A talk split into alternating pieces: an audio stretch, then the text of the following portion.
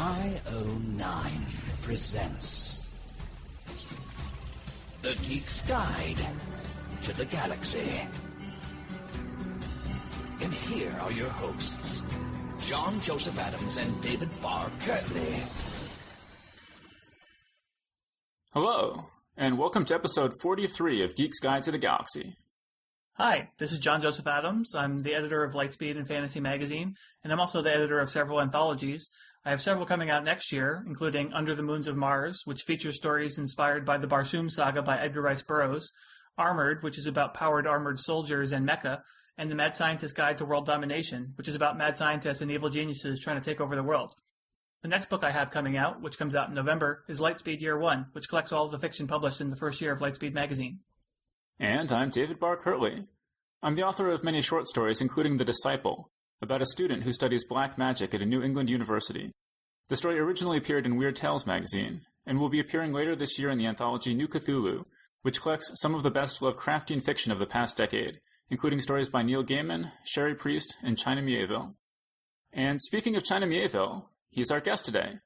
He's an award-winning English fantasy fiction writer who describes his work as weird fiction after early 20th century pulp and horror writers such as H.P. Lovecraft, and who belongs to a loose group of writers sometimes called New Weird. He's also active in left-wing politics as a member of the Socialist Workers' Party. He stood for the House of Commons for the Socialist Alliance and published his PhD thesis as a book on Marxism and international law. He teaches creative writing at Warwick University. All right, well, let's get to our interview. All right, so we're here with China Mieville. Welcome to the show. Hi, thank you very much for having me. Okay, so first of all, uh, could you just tell us about your new novel, Embassy Town? What's it about? Uh, it's um, it's about uh, a group of humans who live on a very distant alien planet in the very far future, um, and uh, get involved in uh, a linguistic apocalypse with the local species. And it's about um, language and um, uh, subspace and lots of uh, kind of classic science fictional stuff like that. Um, hopefully, also bringing a bit of of, of, of, of interesting linguistic ruminations to the table. Um, okay, so yeah, I mean, this is your first real quote unquote science fiction novel. You know, some writers maintain that science fiction is more rigorous and realistic than fantasy, while others feel that science fiction is simply one flavor of fantasy. Uh, where do you come down on that?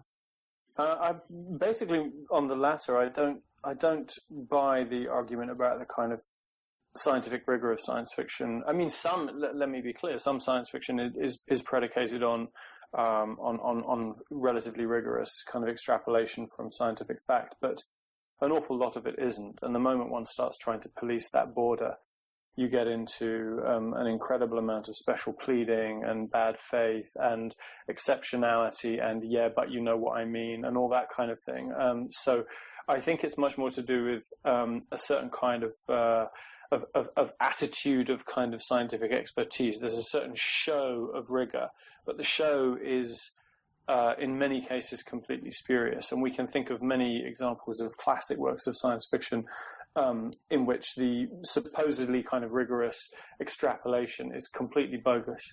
I mean, and I should add that this is not in any way a criticism. Uh, that, that's that there's nothing wrong with any of this. It makes for some wonderful books, but I do think the idea that you know, science fiction is based on a kind of, uh, you know, rigorous cognitive extrapolation, and fantasy is just sort of silly dreaming. Is is um, is completely untrue. And and and this is an argument that goes back to H.G. Wells versus Jules Verne, and I take Wells's part in that debate. Okay, and do you think that anything like the Ariekei, the Ambassadors, or the Immer is actually possible, or are they, are they just interesting storytelling devices? I strongly suspect the vast majority of it is impossible. I don't really know. Um, I mean, it's it's it's. I don't think them up because I think they're possible. Um, I suspect that the, the, the nature of the language that the Ariekei speak, for example, which is essentially free of symbolism, um, I strongly suspect is impossible. Um, obviously, you don't know. It's a, it's a, it's a, it's not very easily falsifiable. Um, but I suspect it's impossible. I suspect very much that there is not a particular kind of subspace that we might call the Immer that works differently from our physical universe and has pre-existed our physical universe and so on. Um, I mean, one of the pleasures of science fiction is being able to think this stuff up and not getting bogged down with the question of whether or not it's it's real.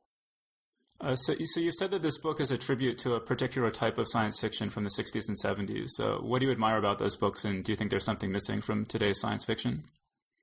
No, I'm not. I'm not intending to kind of you know sit here and diss what's going on now. It's more a question of, uh, as I was growing up as a reader, there was a certain, you know, that because of the time I, I was growing up, I, I think I uh, ended up reading a lot of science fiction that was post golden age, if you like, post fifties, but so still infused with some of that kind of um, kind of awe and excitement, but with a certain kind of um, uh, in, in many cases, a kind of critical attitude to certain of certain of the, the elements of some of that earlier tradition, um, and uh, you know also simply some absolutely beautiful writing. So people like Le Guin and um, and Silverberg you know, loom very large for me. And, and, and, and a little bit later in life, you know, kind of finding the work of people like Cordwainer Smith, um, you know, the, the, these kind of not classic space operas by any means or classic sort of planetary romances, but a certain kind of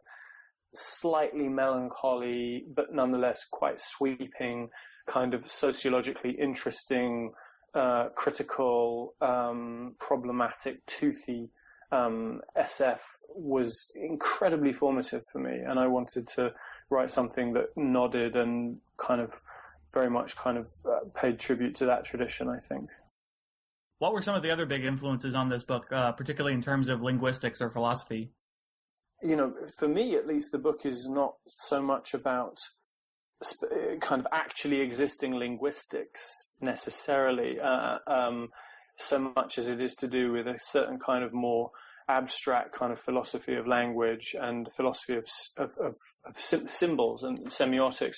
Um, and indeed, some of this kind of crosses over into theological debates. There's a long running theological argument, you know, from the kind of 17th century on about what's sometimes called the Adamic language, the, the, the language of the Garden of Eden, where uh, although one, one might one, one should probably just as equally call it the the, the Eve the Eve language. Um, uh, but it, it, it's uh, you know the, the, the, notion whereby you know there is no gap of sim- of symbolism between the word and the thing. Um, uh, I mean, I do have a kind of minor background in sociolinguistics, so that sort of did come into it to some extent. But for me, it was more kind of language philosophy. People like I.A. Richards and um, Tran Thao, who's a, a, very interesting philosopher of language, and uh, Paul Ricoeur, some of his kind of hermeneutics of metaphor and, and things like that. Um, I mean, I have a kind of gannet approach to a lot of linguistic philosophy where I, I mean, I, I, don't by any means claim to be an expert, but I sort of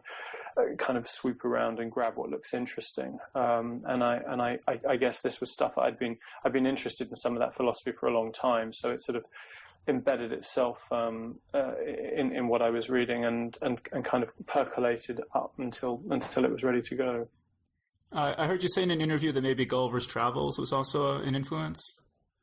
Yeah, very much so. I mean, Gulliver's Travels is a huge book for me, um, and that you know one of the kind of taproot texts of the kind of of the kind of here be monsters, strange travel book, but also in, in the case of Gulliver's Travels, that's particularly so because there are also these questions of of again, I wouldn't necessarily say language in an in, in, in, in a concrete sense, but of kind of s- symbology. You know, there's you know the the, the the Houyhnhnm, obviously the the kind of incredibly noble horses who are unable to lie um, and find the whole idea of lying extremely strange. But uh, there's also in the uh, in the neglected third book, there's a, a group of people who are, are, trying to dispense with the necessity of words by carrying around everything they might need to refer to, so they can just like they can just kind of hold it, you know, put it forward. Um, rather than saying the word. And obviously, in Gulliver's Travels, that's played for his usual kind of acidic laughs. Um,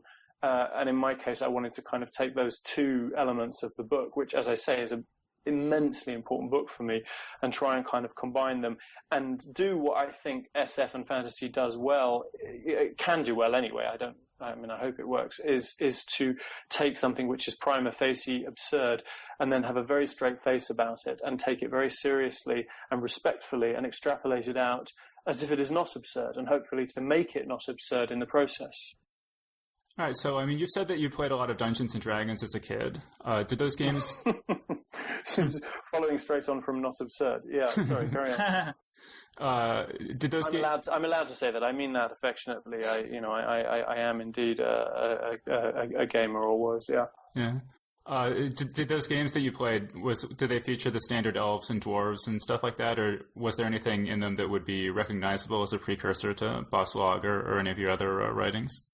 Uh, no, I didn't tend to. I didn't tend to, to DM, so I, I kind of took whatever was going. I think when I part of the reason I write the kind of things that I write is because the actual specific stuff of characters wandering around doing stuff, although I really enjoyed it, um, was was not the primary draw for me at a creative level. At a creative level, the primary draw for me is is is, is it w- was the world creation stuff. So I played Dungeons and Dragons. I played Bushido. I played um, a lot of Call of Cthulhu. Uh, like like a lot of people of my generation, I came to Lovecraft through the RPG rather than the other way around. Um, I played some Traveller. I played Villains and Vigilantes. I played a lot of these games and enjoyed them very much. But I think on the whole, they tended to be fairly um, fairly canonical versions of the games that, that were played. Um, because equally, like a lot of gamers, when I was playing, you, you're kind of beholden to whatever is going on around you in terms of the game. So I played a lot of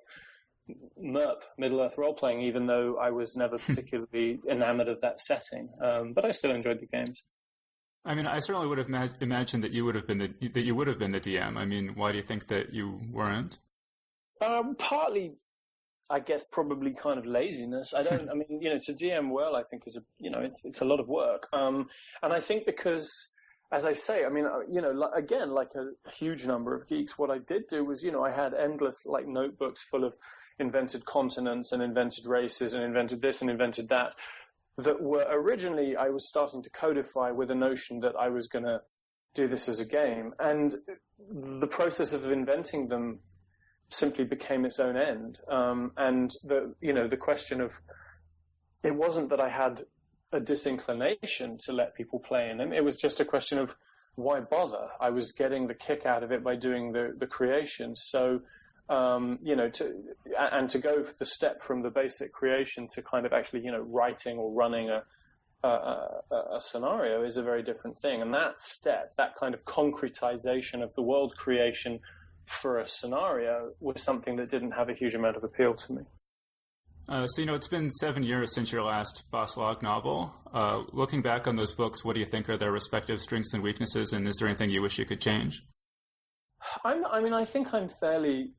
I, I, I, try not to be too defensive about about the books that I write. I try, like you know, I mean, obviously, like any writer, I get, you know, I've been very lucky. A lot of people really like the books, but there's also obviously you get you get criticism, and I think there's a if we possibly can, it's very good to try, try and like kind of respond to criticism and kind of hear it out. It doesn't necessarily mean you'll agree with it. You may end up disagreeing with it, but not to kind of, you know, um, uh, straight off the bat dismiss it. But you know, sometimes you can really learn from from criticism, and you have to kind of hold up your hands and acknowledge the things you did you did wrong. I wouldn't say that I wish I could do anything differently. On the whole, I mean, I'm sure I can think of a few exceptions, but on the whole, each book feels very much to me embedded in a moment and is almost a kind of historical record for me of that moment. So the idea of of changing it, it doesn't really it doesn't isn't really the, the, the point because even though there may be things I would do very differently now, I recognize that that was what it was at the time. You know, so for example, I'm very aware that Perdido Street Station is a an ill-disciplined book. Um, it is it is not a not a kind of tightly structured book, and I think I was vaguely aware of that at the time, but become, I've become much more self-critically aware of it uh, later on. But I don't wish I could change it because I think what the people that like that book like about it is not unrelated to that kind of rumbustious ill discipline and sort of shagginess, which you know, if, if you're lucky, can have a, a, certain charm, but it's not the kind of thing I would necessarily do now. You know, so I think you know I'm very aware that that book is um, is, is is not terribly disciplined. Um, there's certain I think in the Scar. This is this is very cruel to make me go through self criticism, but, but all right. I think with the Scar there was um, I was I was striving very hard to to to do a certain thing with the prose, and I'm very proud of that book. But uh, you know, I certainly don't think I had always cracked what I was trying to do. Um, uh, you know, it, it, feels like part of a process to me, of which Iron Council was the culmination. And Iron Council, I know, is the book of those three that a large number of readers are very dissatisfied with and and, and, and, and did not like nearly as much. And I can only say that it is not purely, I promise, in the spirit of contrarianism that I say to me it's by some way my favorite of those three books. Um, and I don't mean that just to be kind of pissy and ornery. I, I genuinely to me, uh, it's by no means a perfect book. I know that very well, but it it it does what it, it does certain things. I think it's much more ambitious at a at a prose level.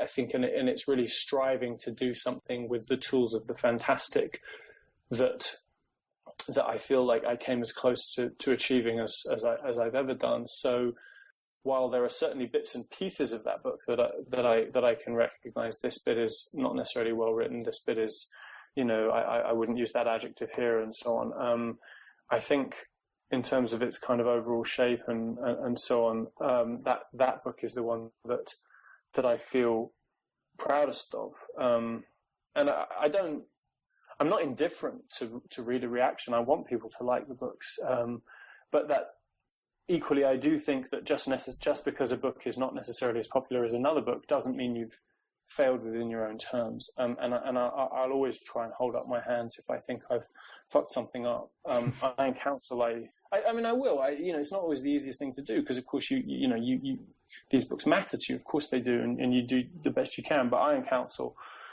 is a book that you know I'm well aware not everyone loved, but I, I feel very, very, very committed to, very passionate about, and not just defensive. Um, and, and how about, I, have heard you say that um, a, a, majority of readers seem to think that The Scar is uh, sort of the best novel of yours to start with. Um, what do you think that? Uh, what do you think it is about that novel that kind of makes it uh, a good place to start? I have no idea. I genuinely don't. I mean, I, have said when I've said that, I've said that it's a, it, it is my impression of the crowdsourced wisdom, um, and I mean that quite literally. Like people say to me, "Which of yours should I read to start with?" And I always say, "Well, if you don't read much science fiction and you really want to read some, I would read The City and the City. If you're open to fantasy science fiction and you already have a certain, you know, you're not put off by secondary world, my impression is that the majority of people, not an overwhelming majority, but a majority would think The Scar is the best one. I can hypothesize as to why. I think it is more disciplined than Perdido Street Station. The language is not quite as estranging as it is in Iron Council. Um, I know some people didn't like the political aspects of Iron Council, which are still there in the Scar, but perhaps a little more muted. Uh, it has pirates in it. um, you know, I mean, th- these are hypotheses, but but I guess it possibly it's that. Uh, so when you published Perdido Street Station, uh, steampunk was still relatively relatively obscure, whereas today it's a massive cultural phenomenon. Uh, what's your take? What's your take on the current state of steampunk?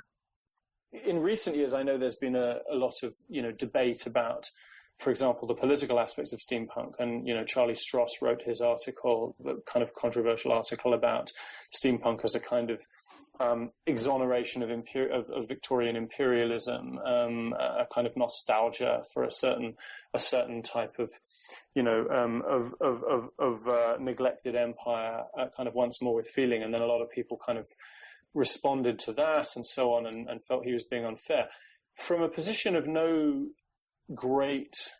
I mean, I am not someone who makes a point of keeping up with steampunk, but I was very sympathetic to his to his uh, approach. I, I, I, feel like you know I had not at the time, and I, I really don't you know want to kind of incur the wrath of ten thousand bloggers and emailers at, at, how how many things I'm missing here. But I can simply say I had not at the time seen a particularly large number of steampunk um, artifacts that uh, that focused with anything like, even mentioned in many cases, but certainly that focused with anything like the centrality that that era actually, uh, you know, actually was defined by things like the Raj and the Empire and the the depredations of Victorian imperialism and so on. one of the things that I think, and I, I, don't say they weren't there, I just say that they did not necessarily have a high enough profile that I had seen them, although that may just be my ignorance, but I would guess from Charlie's article that it wasn't just my ignorance. I think the fact that that argument is now out there and there are a lot of people writing, if you like, kind of altermondialist steampunk is very exciting. Um, you know, I think that kind of argument can really kind of rejuvenate and, and, and, and spark kind of you know rethinkings of moments and movements and so on. And I, I, I hope that that happens. I hope we get you know the steampunk version of you know the the Belgian Congo and the steampunk version of um, of, of, of the 1857 you know Indian uprising and all those things. You know, not just played for kind of cool brass goggles, but to kind of you know really interrogate some of the some of the kind of aesthetic assumptions in in, in that field. Um, personally, I mean, I, I think any moment, any movement, uh, because of the kind of incredibly fast, voracious cycles of cultural production and consumption in which we all um, partake, uh, any any interesting moment or movement becomes a, a, a, kind of cliche and then a self parody very very quickly. And I do think it is the case that steampunk has, uh, uh, at least a lot of it. Let me let me let me let me put it that way. A lot of it has become so much focused on the kind of, you know, the cool stuff that um, that kind of endless replication of you know corsets and zeppelins, um, you know, um, you know, you know, strange steampunky eyeglasses and you know you know, typewriter, laptops, that kind of thing, does not interest me very much in itself. It feels like a kind of completely deracinated aesthetic. Um, but if it's part of a kind of interrogation um, and, and, and something new is done with it, uh, then that's great. And it's like any of these things when they become they become very culturally uh, prevalent, like zombies or vampires or so on. I think my argument is not that one shouldn't do them, but just that the bar gets higher and higher and higher. So, you know, I'm not saying I have no interest in anything steampunk. I'm just saying that inevitably, because there's more of it now, I think the bar to kind of adding something interesting to what's going on is higher than it was 10 years ago. That's completely self-evident. It's exactly the same for any, um, you know, cultural set of tropes and memes that, that reach a certain level of saturation. Uh, so tell us about your new tattoo. It's um, a skull with octopus tentacles, or what I tend to shorthand as a skulltopus. I mean, when I saw you, uh, I saw you at, um, you know, when Lev Grossman interviewed you in New York, and you said that there was a big whole explanation for the tattoo that you didn't have time okay. to time to go into just then. Well, um, it was partly that I didn't have time. It was also partly because I'm very self conscious about becoming incredibly boring about this. Um, so what I mean, basically, the, the very short version is that it's a, a kind of simultaneous homage to two contradictory, I think, contradictory traditions uh, of, of the fantastic, which is the hauntological, the ghostly tradition, and the weird, um, the uh, the, the, the, the, the, what I think of rather than the uncanny as the abcanny. Um, and I, I, it, it, feels to me that those have always pulled in very different directions. One to do with the return of the repressed, and one to do with the eruption of the uh, uh of the utterly of the utterly unknown and unthinkable. And these are symbolized to me with by the skull on the one hand and the octopus on the other.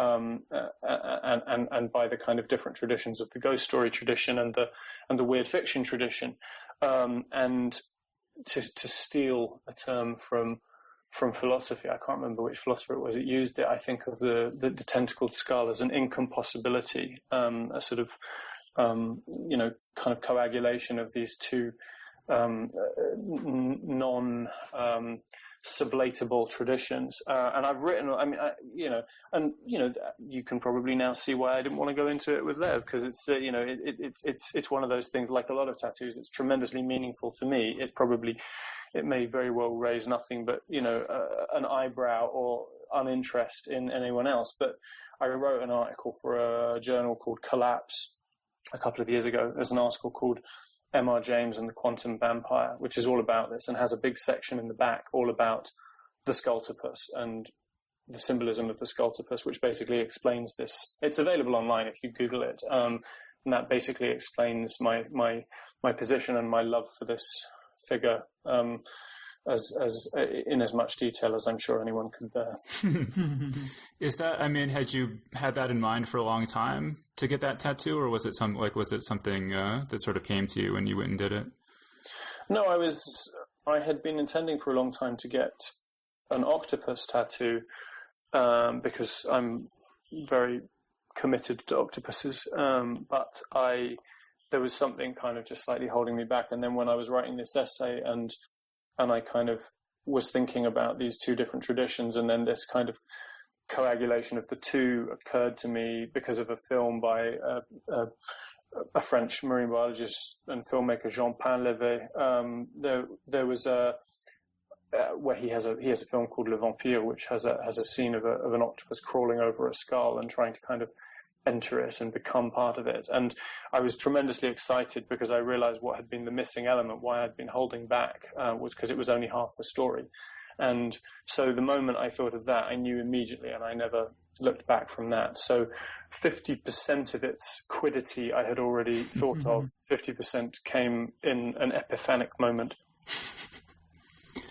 Uh, okay, so I mean, you've lived in London and you've studied international international relations. Um, what do you think about the uprisings that we've seen recently in London and in the Middle East?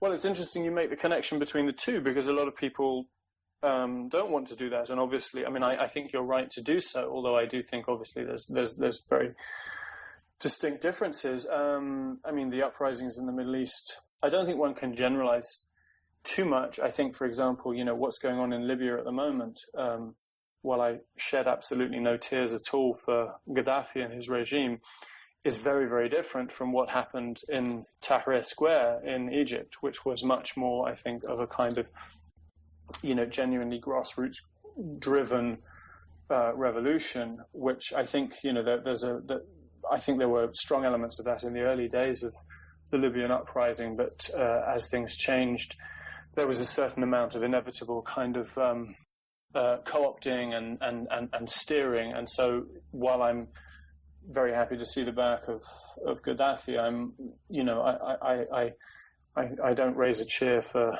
NATO's um, involvement.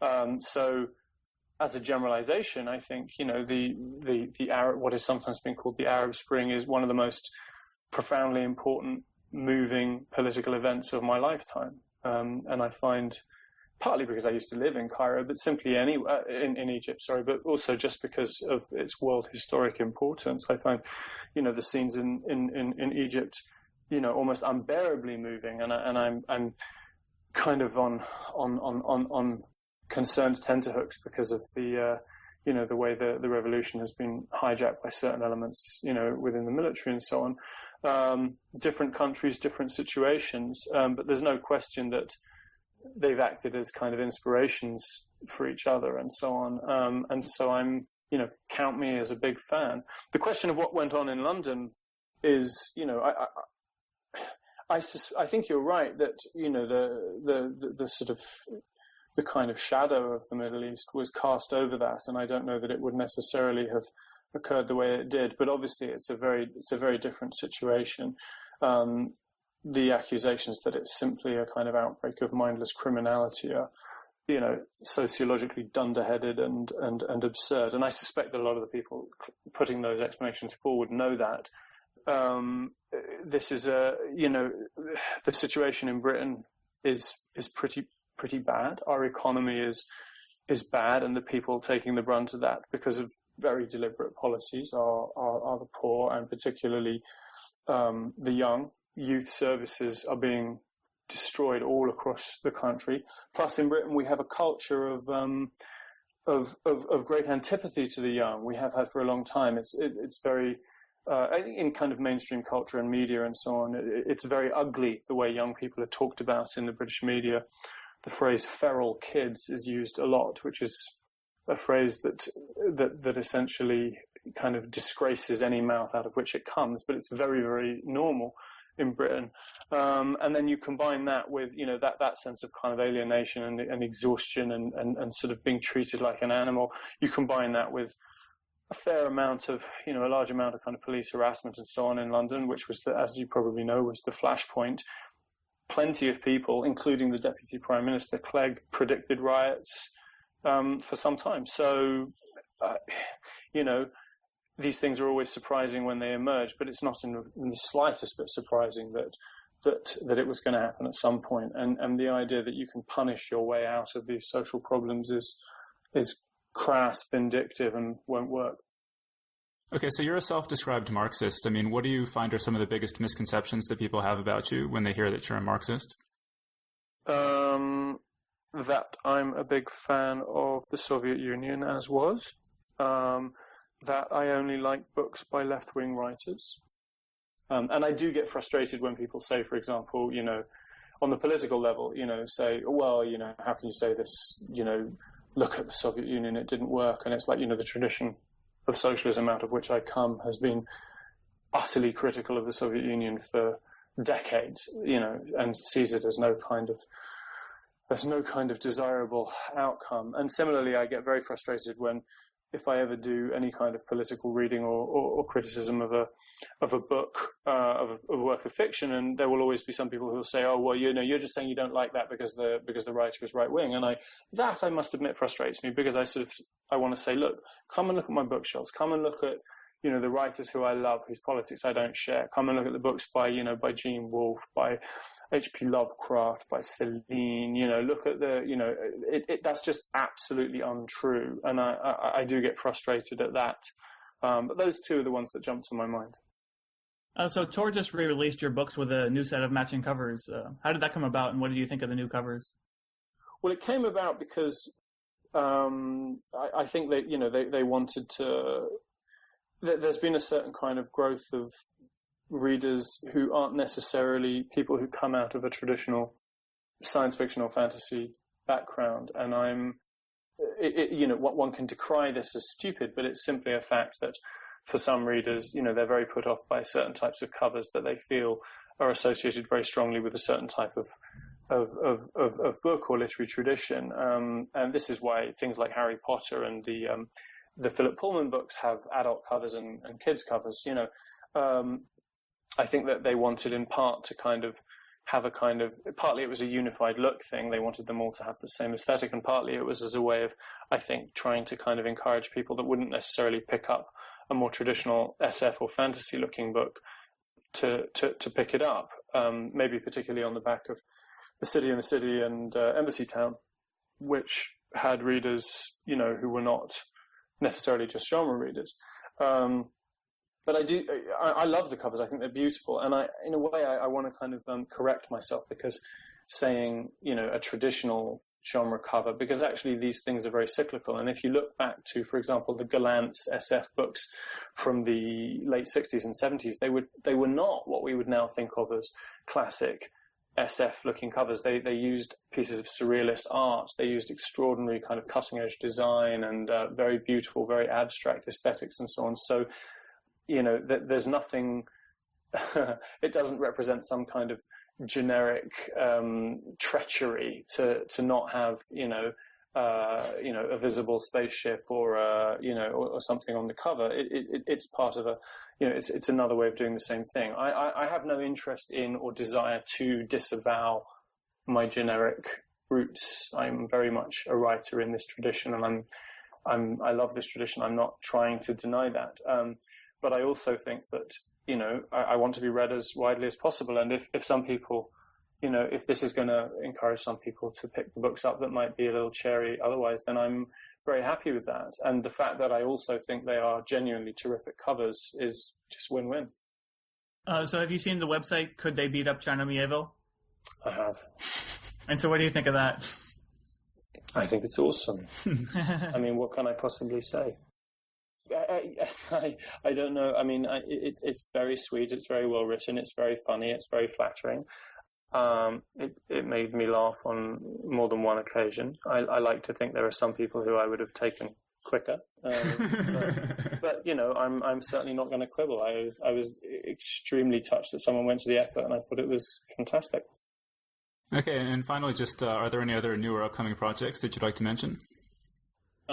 Um, there's a short story in the Guardian that was on the Guardian online um, called Covehithe. Um, C O V E H I T H E, which um, that I think if someone's looking, if they, if they haven't seen that, then and they like some of the short stories, that might appeal. All right, great. Well, China Mieville, thanks so much for joining us on Geek's Guide to the Galaxy. Thank you so much for having me. I really appreciate it. And that was our interview. So thanks so much to China Mieville for joining us on the show.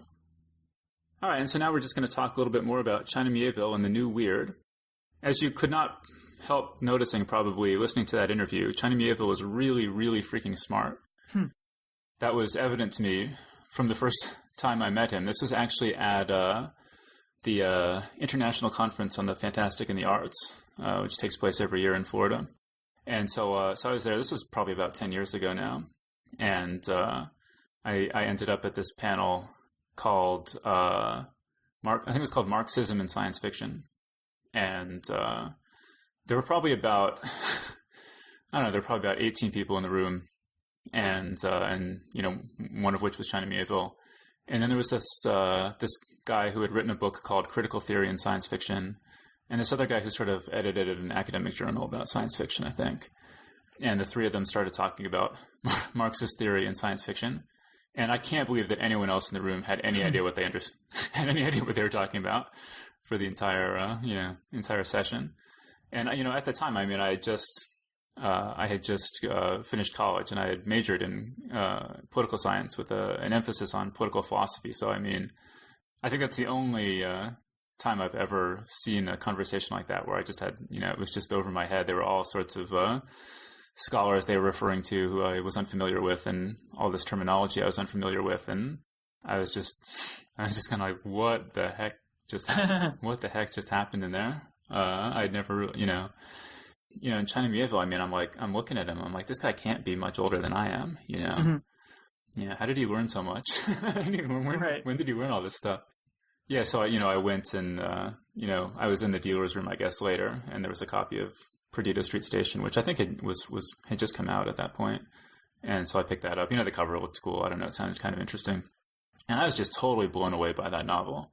And I think especially then, uh, it was just, you know, you'd just never seen anything like it in fantasy.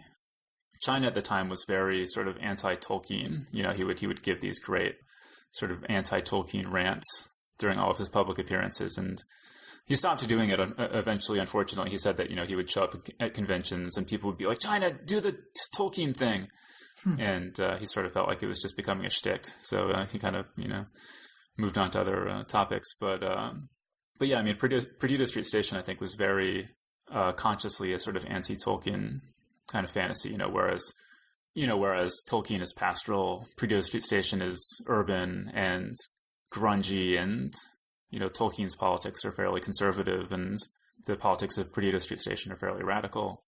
And uh, you know, in sort of Lord of the Rings, the elves and dwarves all kind of live in their own separate cities, and in uh, in Perdido Street Station, all these different monsters all kind of live all mixed up together in this big city, and the the races are all very very strange. Uh, you know, there are sort of cactus people and bird people and sort of water.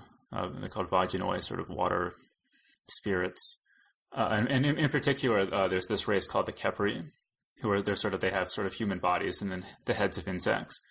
And so the main character, uh, who, who's a human, is is dating uh, one of the Khepri, this Khepri woman. And so, uh, one, thing, one of my, you know, memories of Perdido Street Station that sort of sticks with me is I was talking with Kathryn Cramer about it, and she was just noting how, you know, there's sort of, it's made very clear that, that that this guy is sleeping with this woman who has a bug head, you know, in like chapter three, and it's almost like it's daring you.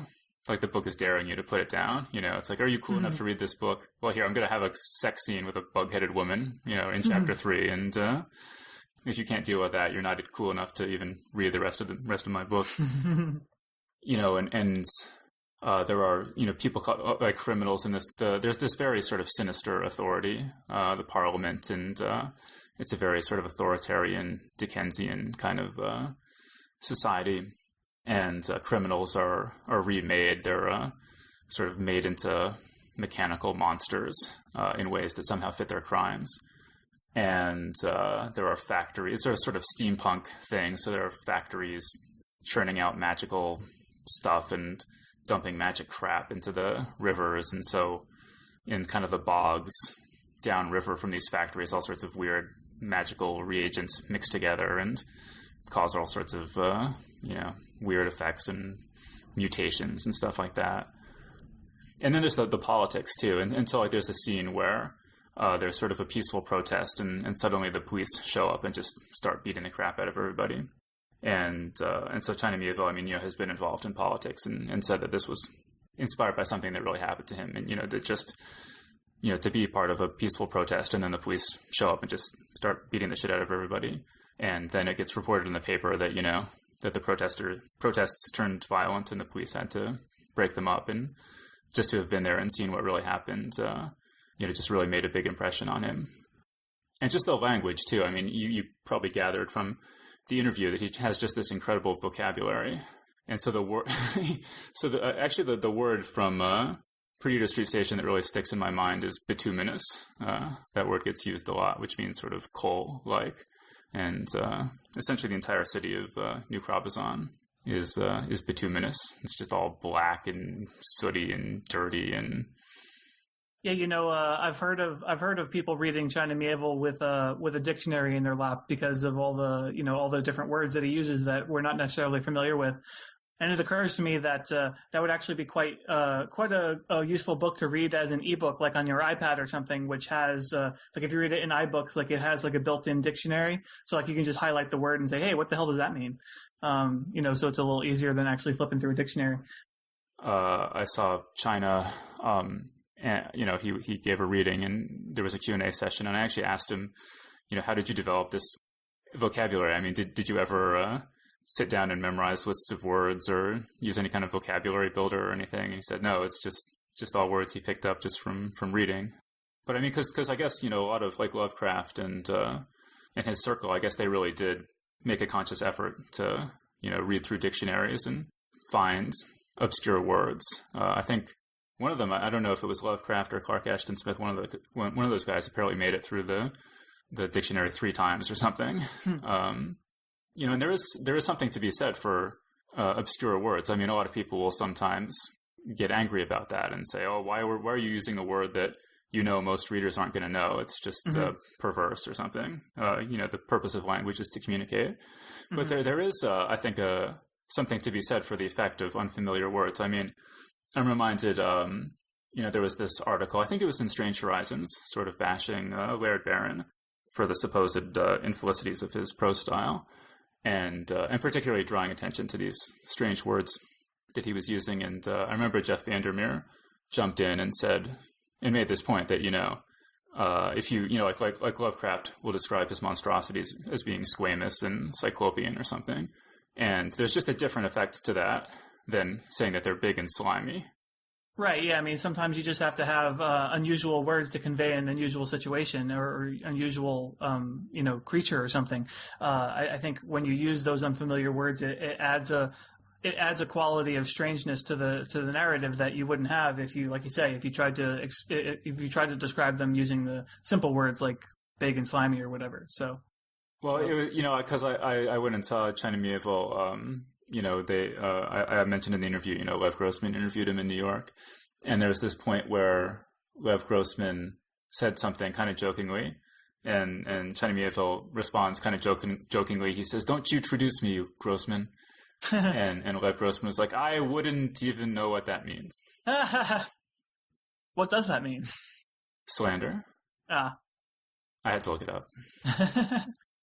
uh, and and sort of you know I, I, mentioned bituminous. I mean the word from from China Miéville's second book, The Scar, that sort of stuck with me the most was brachiating. Mm-hmm. There's a part where some there's there's a reference to like some brachiating monkeys or something. Uh, so I looked that one up. That means sort of to pull yourself hand over hand, like on the monkey mm-hmm. bars. Mm-hmm. That's a good word. Yeah. Not very many instances where you get to mm-hmm. use that one in everyday right, conversation, right. but true, true. Uh, and so the, the the scar actually I think is probably my favorite um, of his novels. Uh, um, but but yeah, so it's set in the same world, and there's a woman who was sort of loosely connected to the characters uh, from Perdido Street Station, and she's fled the city uh, on a ship, and her ship ends up getting captured by pirates, and taken to this city of floating pirate ships. All it's this huge city that stretches for miles, made entirely out of pirate ships that are all lashed together. Um, and the city is called Armada, and it's ruled by a sort of motley assortment of characters uh, who don't all particularly get along with each other, uh, including a vampire called the Brucolac and uh, a man and woman called the Lovers, who have who have sort of patterns of scars that are mirror images mirror images of each other. Um, and this guy called Uther Doul, who has a sort of musical instrument called the Perhapsian, with which he can somehow influence uh, probabilities. And so, uh, after after she's been on this city, I don't know for for a while, weeks or months or something, she uh, gets wind that these that these people uh, that the rulers have sort of this sinister agenda, and that they're uh, hoping to lash the city to a massive sea monster called the Avank, which is sort of uh, going to drag it through these currents that emanate, sort of you know water currents that emanate from this place called the Scar, which is sort of this tear in reality, which uh, holds out the promise of, of great power to whoever can reach it. Like there's there's a there's a part where they uh, I guess one of uh, one of the ways China comes up with ideas is just to draw up lists of words and just sort of plug them together hmm. and see what comes out of it. And, and, so so one of the things in the book that came out of that was was something called the malarial queendom, which is sort of this uh, empire of uh, mosquito people. You know, like female mosquitoes are the ones that that bite you and suck your blood, and so the the women uh, uh, of this race, you know, are, are sort of blood crazed fiends, and uh, oh, it's just really creepy. Yeah. So, uh, how how did you react to you know, because like you say, I mean, the first couple books he wrote were these were all set in the milieu of Perdido Street Station, but then um, but then everything since then, uh, everything since Iron Council has been uh, sort of drastically different. I haven't liked you know I haven't liked anything as much as I liked the Scar. Mm-hmm. So in that sense, I guess. Uh, but I mean, at the same time, I sort of felt like after Iron Council that I'd sort of gotten enough Bas-Lag for the moment, you know. And I mean, I've been very impressed by, you know, how different all the books are and how imaginative they are. I, I liked The City in the City a heck of a lot. Uh, I think that has one of the most interesting premises I've, I've ever read um, for a book. Um, it's essentially it's a it's a police procedural set in this imaginary Eastern European city, where uh, it's it's sort of two cities uh, that inhabit the same physical space, and uh, so some parts are sort of in one city or the other, and then a lot of sections are is what he calls crosshatched, so they're in both cities at the same time. Um, and and but the people in the two cities have to maintain this fiction that they live in separate cities, and so you have to pretend that you can't see anyone from the other city, even though they're you know walking around shoulder to shoulder with you. And if you ever uh, acknowledge the people from the other city, this sort of shadowy organization called Breach shows up and uh, you know arrests you or whatever.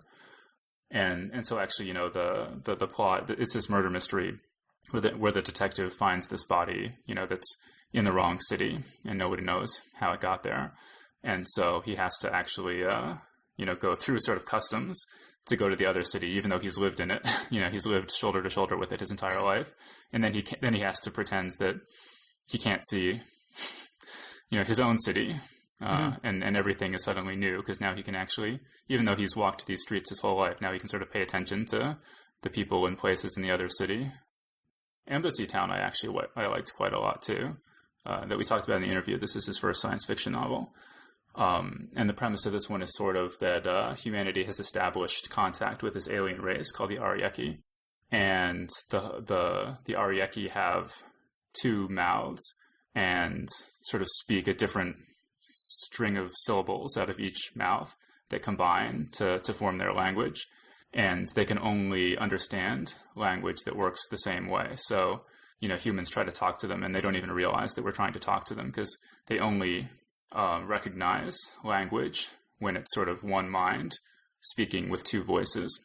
Uh, and humans eventually are able to, to, communicate with them, sort of, by creating uh, pairs of clones called ambassadors, who each uh, speak, you know, they speak at the same time and sort of mimic the speech of the Ariekei, but they have to be totally synced in terms of their um, sort of thought processes, or else the Ariekei don't real don't recognize their words as speech.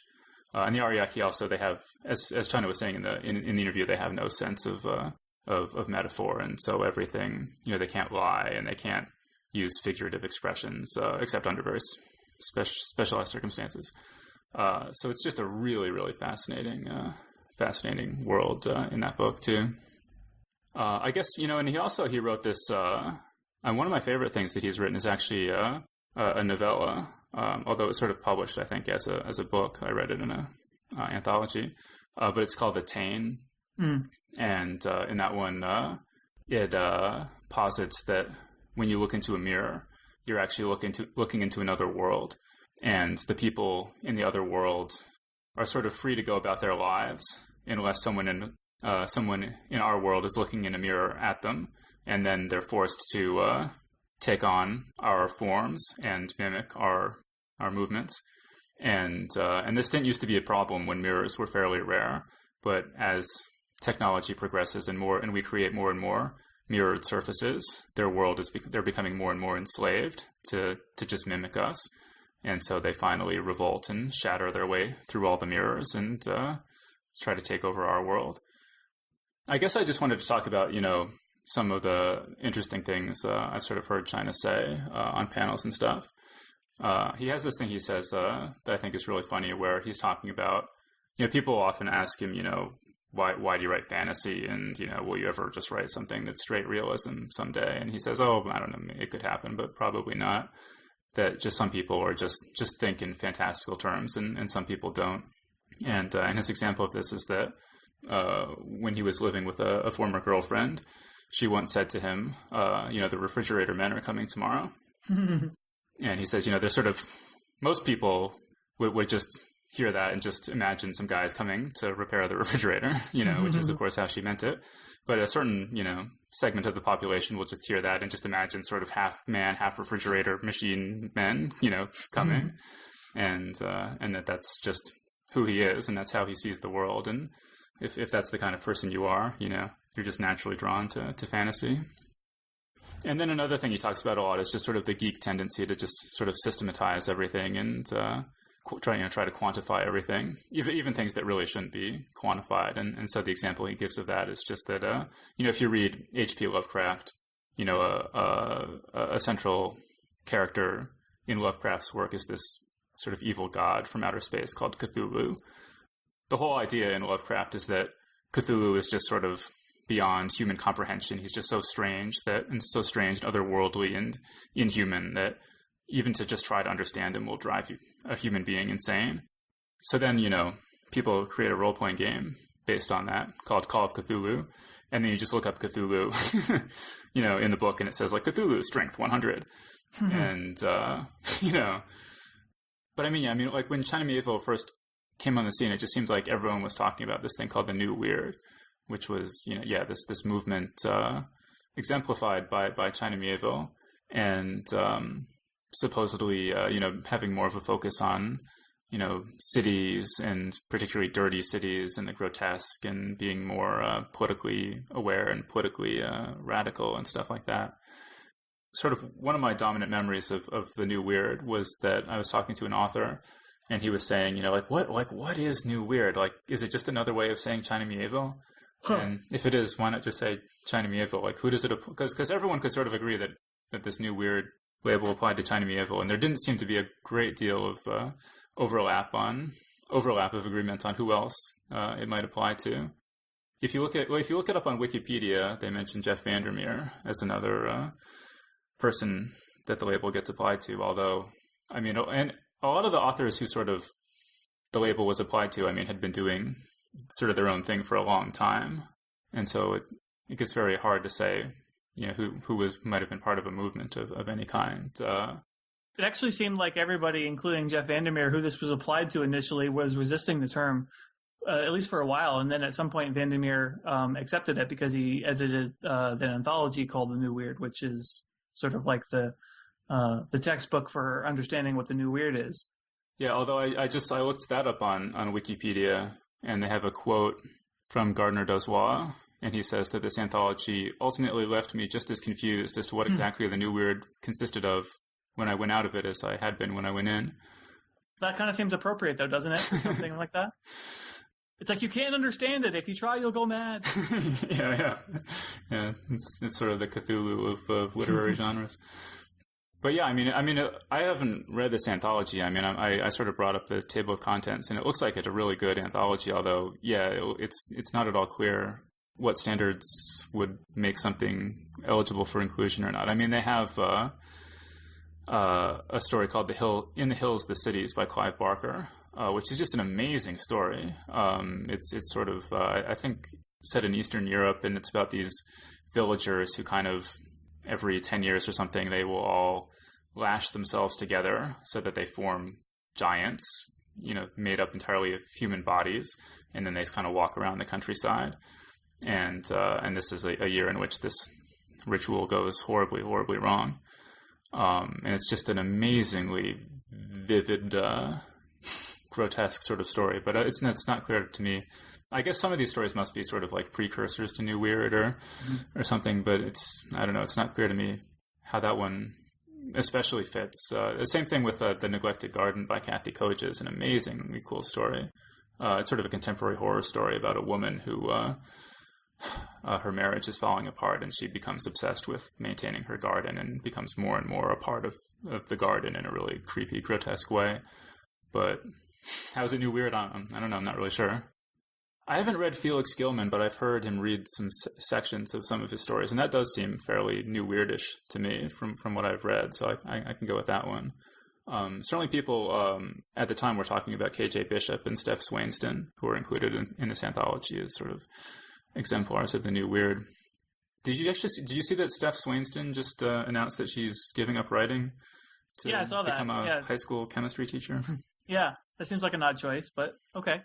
Um, but yeah, I guess I guess she just sort of felt like uh, publishing was just too frustrating. That publishers want you to write a book every year, and mm-hmm. I guess there's a lot of you get a lot of harassment from entitled readers and what I've never heard of that. Well, I actually this has not been a big problem for me, uh, but uh, it's kind of funny actually to hear of of someone uh, doing this or making this decision is because uh, most of the time you hear you hear writers say that you know they have no choice but to write, and you know like that they, they, couldn't actually get, uh, make that choice to give up writing. So it's interesting to see that someone as successful as uh, as she's been um, to just to, to walk away from it.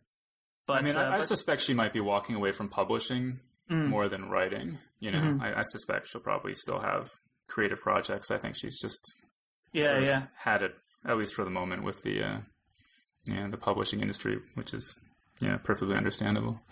Well, see, people who get fed up with that, they should just write short stories because you know, I mean, it's like, I mean, I guess there's still some frustration there, but uh, but at least with a short story, you know, you can't, you know, you don't get locked into that, you know, oh, I have to turn out a novel a year thing. Um, you know, you're not really indebted to anyone. I mean, you know, you could get uh, recruited to participate in an anthology or something, but I mean, other than that, I mean, you know, basically writing short stories is all on spec. So um, did you? I mean, you. I mean, you've been editing. I mean, this whole period that the new weird sort of came out, and mm-hmm. and it seems like it's sort of. Uh, I don't hear too many people throwing the term around these days. Um, but I mean, I don't know. Did did you sort of see that in your submissions? Uh, Sure. Yeah. Um, you know, I mean, uh, uh, I can't say that I can think of any examples off the top of my head, but I mean, um, you know, of unpublished stories, uh, certainly there were there were a number there were a number of stories back when I was at uh, the magazine of fantasy and science fiction. You know, when uh, th- that would have been when when when China's novels first came out. You know, there were certainly a, a, number of stories that were submitted that were obviously influenced by China and, and were trying to emulate his style or, or trying to uh, emulate, um, you know, emulate his new weird sort of feel or vibe. I can't say that it was uh, overwhelming. Uh, like uh, there's there's other writers uh, and styles that I think have been more sort of prevalent. Like like I think Kelly Link, mm. probably the, the type of story that she writes, uh, she's she's been very influential on, on on the sort of the current up and coming generation of writers and, and influencing the way they write and tell stories.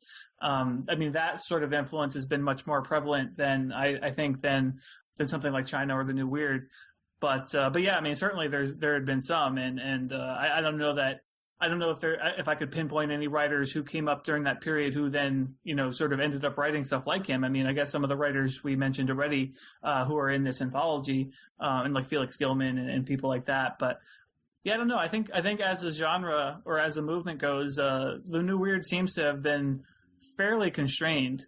You know, whereas like if you do a book like this, like the new weird anthology, like I think it's very easy for for that to be like volume one, and then there to be a whole bunch of other stuff left over that you know that comes after it or whatever, and then you would have some temptation to do another one. Like you know, the Vandermeers also did a steampunk anthology, and then like a year or two later, they did the a second steampunk anthology because there's so much of it right now. Um, like I didn't see that happening with the new weird. Um, and I don't know that there is a whole lot of it that's been published since this anthology came out that, you know, to, to, to warrant like a second volume or whatnot. And I mean, it could be that it's out there. It could be that it's out there and that I'm seeing it and, and that I just don't, I don't understand the term well enough. I would not presume to edit such an anthology myself because I, I, I like you, I don't, I don't know that I really understand the, the boundaries of what makes something new weird and, and does not. I mean, do you think that new weird had something to do with steampunk becoming so popular?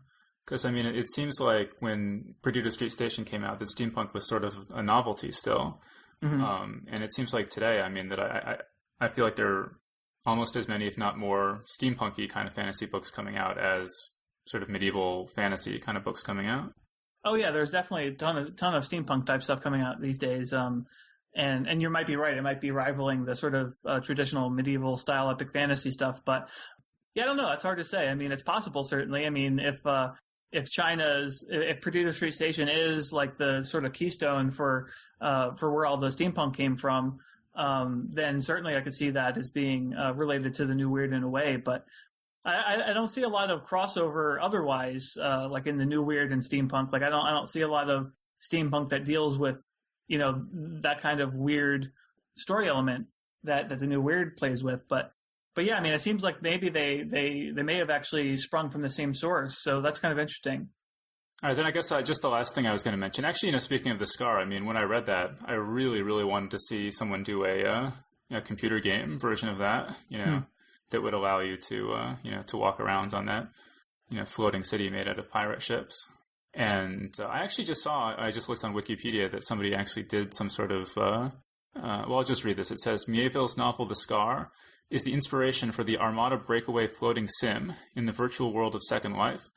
The region is described as having evolved after a storm causes it, causes it to break away from Armada, the pirate city in Miéville's story. So I guess uh, I haven't, I don't actually I haven't played Second Life, but I guess if uh, if people have, maybe go check that out. I mean, that sounds pretty cool. Um, are there any limits on what people in Second Life can make in terms of create, you know, replicating stuff from copyrighted materials?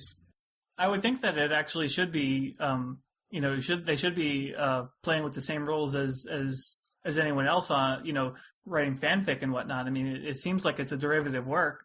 I mean, I think it's just a matter of uh, if the if the owner of the of the work actually cares if they're doing it or not. I don't know. It's hard to it's hard to say. I mean, uh, because uh, I was actually just talking about the uh, sort of similar situation with uh, someone uh, at Worldcon, and I was talking about how there's this band Blind Guardian who um, who you know they a bunch of their songs are sort of about Tolkien, about Middle Earth and whatnot, and then they have a their recent album is about the Wheel of Time, and you know the the lyrics include lines like you know I am the dragon reborn, and and they say the Wheel of Time here and then, you know there now and then.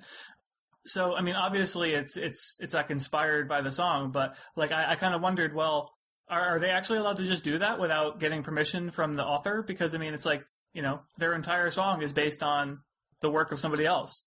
And you know, it's funny because uh, you know, as a, as an author, uh, maybe you've run into this, but like you know, if you if you want to quote a lyric in a in a story, like you have to pay like some outrageous licensing fee usually. You know, like uh, like if you want to quote the Beatles or something, probably forget about it. You like you never be able to afford it.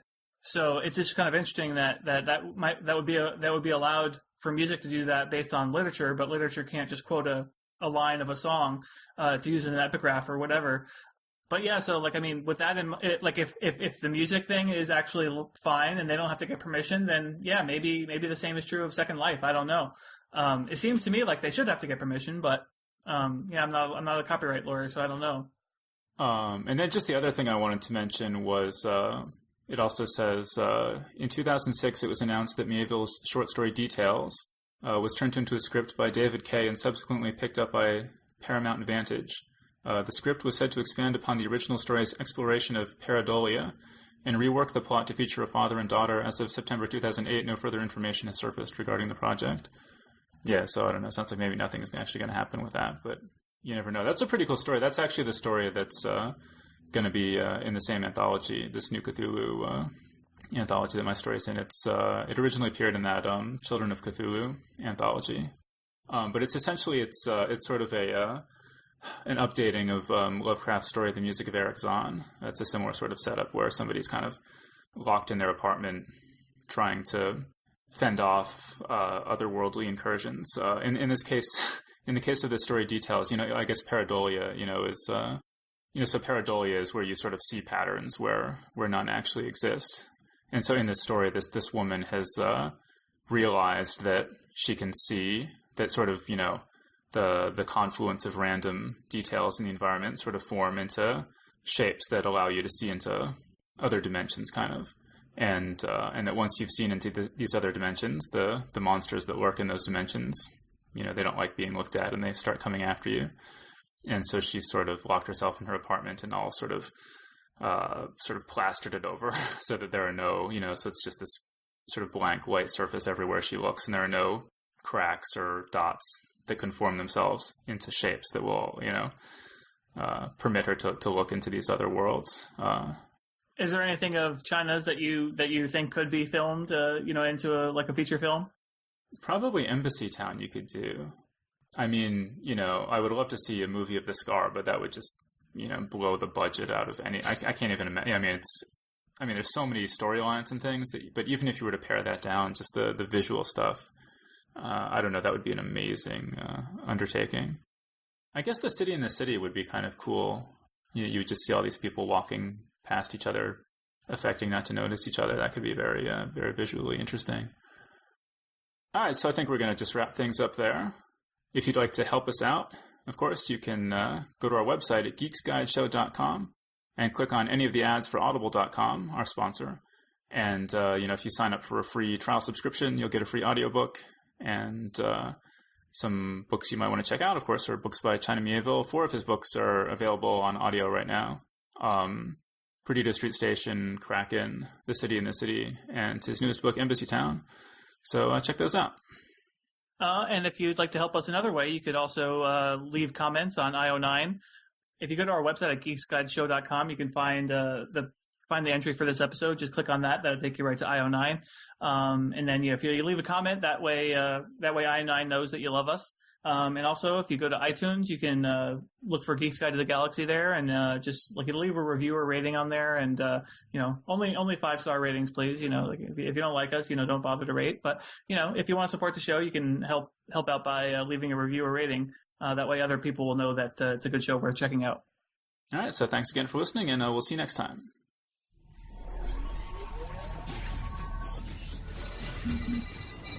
The Geek's Guide to the Galaxy is a production of IO9. For this episode's show notes, to subscribe to this podcast, or for more information about the show, visit geeksguideshow.com. To learn more about your hosts, visit johnjosephadams.com or davidbarrkirtley.com. Music and voiceover produced by Slipgate 9 Entertainment. If you enjoyed this program, tell your friends. If you didn't enjoy it, tell no one. Thank you for listening.